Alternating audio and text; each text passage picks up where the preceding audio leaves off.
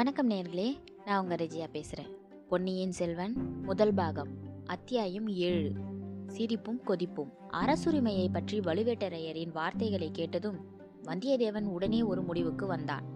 அரசுரிமையை பற்றி இவர்கள் என்ன பேசப் போகிறார்கள்? இவர்கள் யார் பேசுவதற்கு? இந்த கூட்டத்தில் நடக்கப் போவதை அறிந்து கொண்டே தீர வேண்டும். இங்கேயே உட்கார வேண்டியதுதான். இதை காட்டிலும் வசதியான இடம் வேறு எங்கேயும் கிடையாது. ஆழ்வார்க்கடியான் எப்படியாவது போகட்டும். அவனை பற்றி நமக்கென்ன கவலை? இன்றைக்கு இங்கு ஏதோ மர்மமான நிகழ்ச்சி நடைபெறப் போகிறது என்ற எண்ணம் வந்தியத்தேவன் மனதில் முன்னமே உண்டாகி இருந்தது ஆனால் அது இப்போது ஆழ்வார்க்கடியானின் விபரீதமான பொருள் தரும் வார்த்தைகள் கோட்டைவாசல் காவலர்களின் துடுக்கான நடத்தை சம்புவரையரின் அரைமனதான வரவேற்பு வெறியாட்டம் ஆடிய சன்னதக்காரனின் ஆவேச மொழிகள் இதெல்லாமே அவனுக்கு ஏதேதோ சந்தேகங்களை உண்டாக்கியிருந்தன. அந்த சந்தேகங்களை எல்லாம் நீக்கிக் கொள்ளவும் உண்மையை அறிந்து கொள்ளவும் இதோ ஒரு சந்தர்ப்பம் தெய்வாதீனமாக கிடைத்திருக்கிறது. அதை ஏன் அழுவ விட வேண்டும்? அடடா! தன்னுடைய உயிருக்குயிரான நண்பன் என்று கருதி வந்த கந்தமாறன் கூட தன்னிடம் உண்மையை சொல்லவில்லையே. தன்னை தூங்க வைத்துவிட்டு இந்த ரகசிய நள்ளிரவு கூட்டத்துக்கே வந்திருக்கிறானே. அவனை நாளைக்கு ஒரு கை பார்க்க வேண்டியதுதான். இதற்குள் கீழே பலுவேட்டரையர் பேசத் தொடங்கிவிட்டார். வந்தியத்தேவன் காது கொடுத்து கவனமாக கேட்கலானான். உங்களுக்கெல்லாம் மிக முக்கியமான செய்தி அறிவிக்கவே நான் வந்திருக்கிறேன். அதற்காகவே இந்த கூட்டத்தையும் சம்புவரையர் கூட்டியிருக்கிறார். சுந்தர சோழ மகாராஜாவின் உடல்நிலை மிக கவலைக்கிடமாய் இருக்கிறது அரண்மனை வைத்தியர்களிடம் அந்தரங்கமாக கேட்டு பார்த்தேன். அவர்கள் இனிமேல் நம்பிக்கைக்கு இடமில்லை. அதிக காலம் உயிரோடு இருக்க மாட்டார் என்று சொல்லிவிட்டார்கள். ஆகவே இனிமேல் நடக்க வேண்டிய காரியங்களை பற்றி நாம் இப்போது யோசித்தாக வேண்டும். அப்படின்னு பலிவேட்டரையர் கூறி நிறுத்தினார். ஜோசியர்கள் என்ன சொல்கிறார்கள்? அப்படின்னு கூட்டத்தில் ஒருவர் கேட்டார். ஜோசியர்களை போய் கேட்பானே? சில நாளாக பின் மாலை நேரத்தில் வானத்தில் வால் நட்சத்திரம் தெரிகிறதே அது போதாதா? அப்படின்னு மற்றொருவர் சொல்ல பின்னர் பலுவேட்டரையர் கூறினார். ஜோசியர்களையும் கேட்டாகிவிட்டது. அவர்கள் சில காலம் தள்ளி போடுகிறார்கள் அவ்வளவுதான். எப்படி இருந்தாலும் அடுத்தாற்போல் பட்டத்துக்கு உரியவர் யார் என்பதை நாம் யோசித்தாக வேண்டும். அதை பற்றி இனி யோசித்து என்ன ஆவது?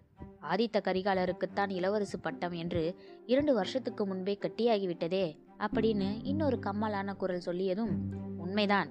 ஆனால் அப்படி இளவரசு பட்டம் கட்டுவதற்கு முன்னால் நம்மில் யாருடைய யோசனையாவது கேட்கப்பட்டதா என்று தெரிந்து கொள்ள நான் விரும்புகிறேன். இங்கே கூடியுள்ள நாம் ஒவ்வொருவரும் நூறு ஆண்டுகளுக்கு மேலாக நாலு தலைமுறைகளாக சோழ சாம்ராஜ்யத்தின் மேன்மைக்காக பாடுபட்ட பழங்குடியை சேர்ந்தவர்கள். என் பாட்டனாருக்கு தந்தை திரும்புரம்பியம் போரில் இறந்தார் என் பாட்டனார் வேலூரில் நடந்த போரில் உயிர் விட்டார் என் தந்தை தக்கோலத்தில் உயிர் தியாகம் செய்தார்.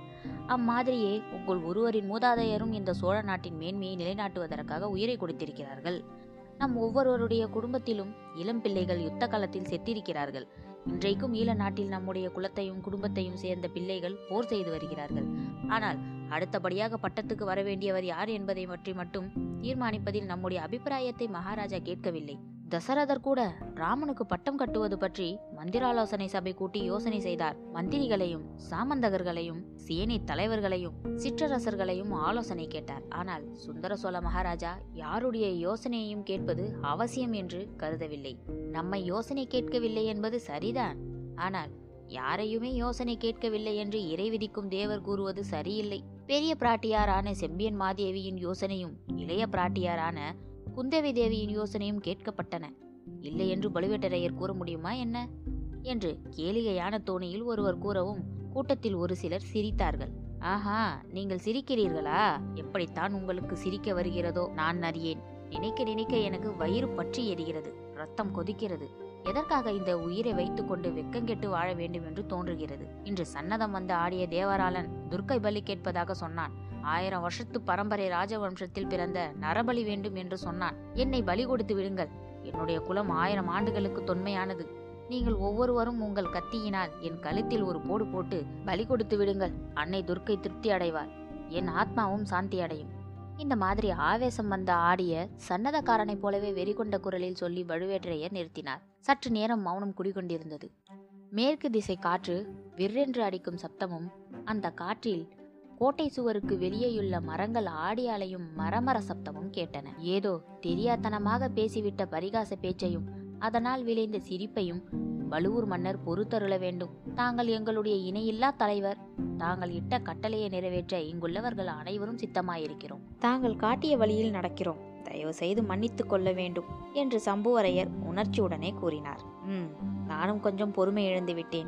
அதற்காக நீங்கள் என்னை மன்னிக்க வேண்டும். ஒரு விஷயத்தை எண்ணி பாருங்கள். சரியாக இன்றைக்கு நூறு ஆண்டுகளுக்கு முன்னால் விஜயாலய சோழர் முத்தரையர்களை முறியடித்து தஞ்சாவூரை கைப்பற்றினார். திரும்புறம்பயம் போரில் பல்லவ சைனியத்துக்கு துணையாக நின்ற மதுரை பாண்டியரின் படையை நிர்மூலமாக்கினார். அது முதலாவது சோழ ராஜ்யம் நாளுக்கு நாள் பெருகி விஸ்தரித்து வந்திருக்கிறது.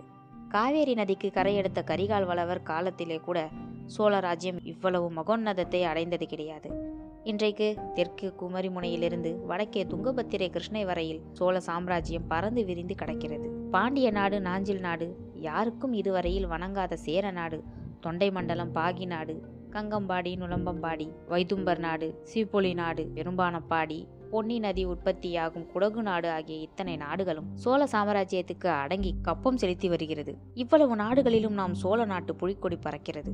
தெற்கே ஈழமும் வடக்கே இரட்டை மண்டலமும் வேங்கியும் கூட இதற்குள் நம்மை பணிந்திருக்க வேண்டும். அப்படி பணியாததற்கு காரணங்களை நான் சொல்ல வேண்டியதில்லை. அவைகள் எல்லாம் உங்களுக்கே தெரிந்ததுதான். ம் ஆமாம்.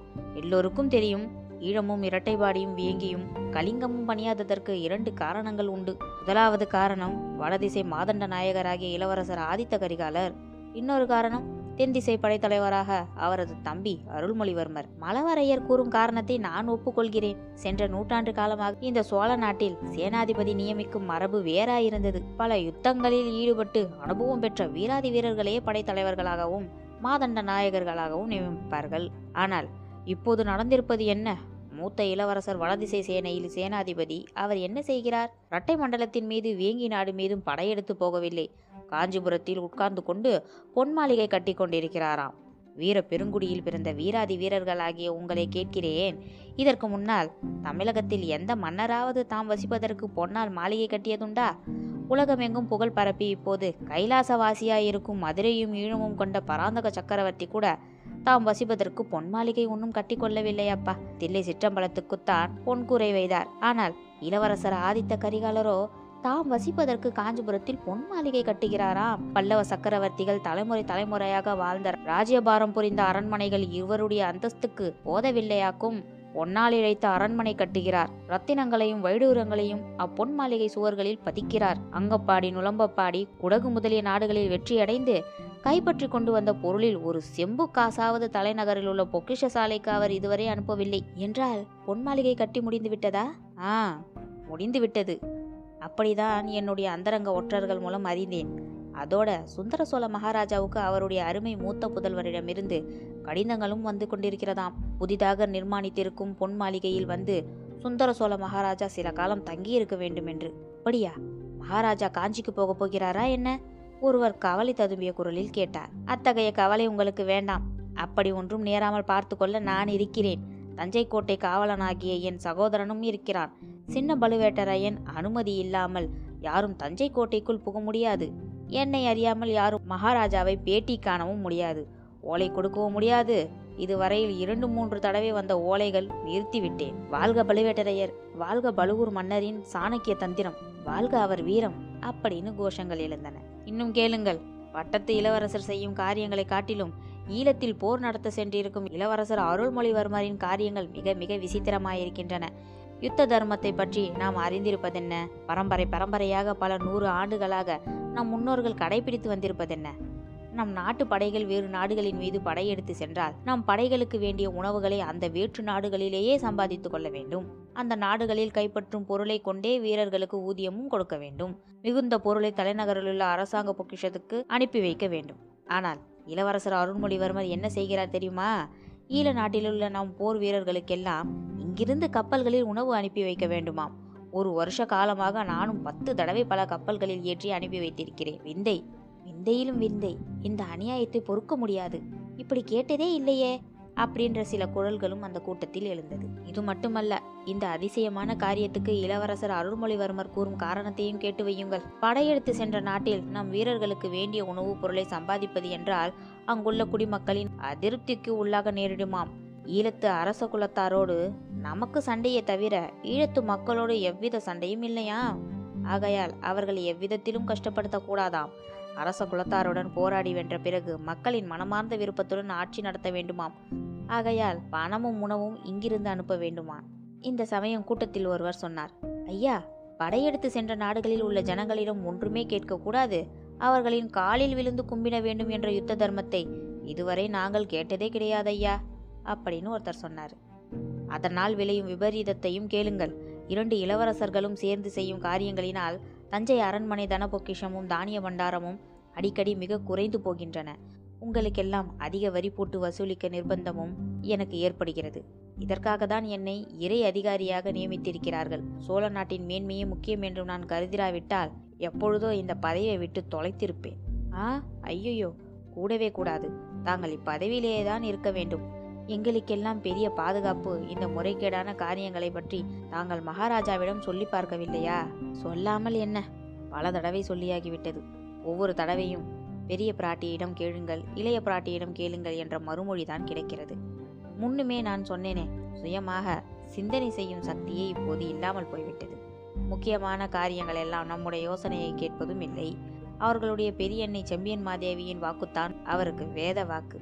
அடுத்தபடியாக அவருடைய செல்வக்குமாரி குந்தவை பிராட்டியிடம் யோசனை கேட்க சொல்கிறார். ராஜ்ய சேவையில் தலை நரைத்து போன நாமும் மற்ற அமைச்சர்களும் அந்த சின்னஞ்சிறு பெண்ணிடம் கொள்ளிடத்துக்கும் வடக்கேயும் குடமுருட்டிக்கும் தெற்கேயும் சென்றறியாத பெண்ணிடம் யோசனை கேட்பதற்கு போய் நிற்க வேண்டும். எப்படி இருக்கிறது கதை? இந்த சோழ ராஜ்யம் ஆரம்பமான காலத்திலிருந்து இப்படி ராஜ்ய காரியங்களை பெண்கள் தலையிட்டதாக நாம் கேள்விப்பட்டதில்லை. இத்தகைய அவமானத்தை எத்தனை நாள் நான் பொறுத்திருக்க முடியும்?